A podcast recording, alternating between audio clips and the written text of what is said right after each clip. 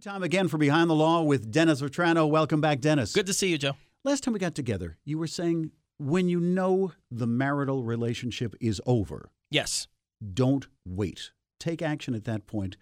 Come in and see your lawyer. Yes, But absolutely. What if there's just a, a tiny little bit of doubt? I'm sure you hear this. Well, I'm just not completely 100% sure. Well, then still come in and talk. It doesn't mean that you're necessarily going to file for divorce tomorrow, and that's the conversation you'll have with either me or one of my or one of my lawyers.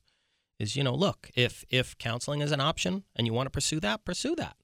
You know, but maybe you say the first question is, well, do you know the marital relationship is over? Maybe the answer to that question is, I'm not sure. And then in which case I'll say, okay, if you tried marriage counseling, we can refer you to, to some marriage counselors if you want to give that a shot.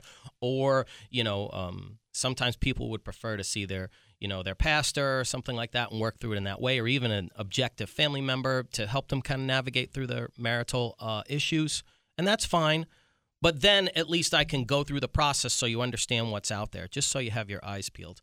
Um, you really want to get ahead of these circumstances. And the reason why I say to do that is we've had the cases where jurisdiction or venue becomes an issue. So, you know, we saw that case earlier today on, on one of the news programs where they're going back through. Remember that guy that was fighting for custody of his kid in Brazil remember, and his yes. wife went over to Brazil and then refused to give the kid back?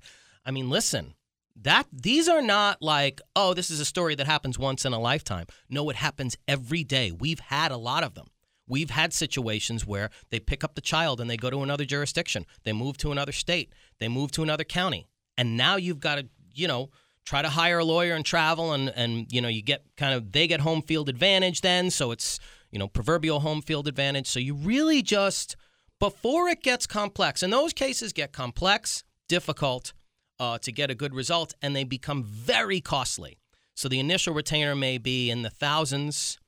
If you have a complex case like that where jurisdiction is an issue and you're going back and forth, then you're talking tens of thousands. So listen, get ahead of it, please. Good advice, as always, from Dennis. To find out more about Dennis and his firm, I suggest you visit that website. Yes, drvetranolaw.com. And, and there's some interesting informations, again, about child custody, and there's some things about jurisdiction and such on there as well. Thank you, Dennis. Good to see you. Good to see you, Joe.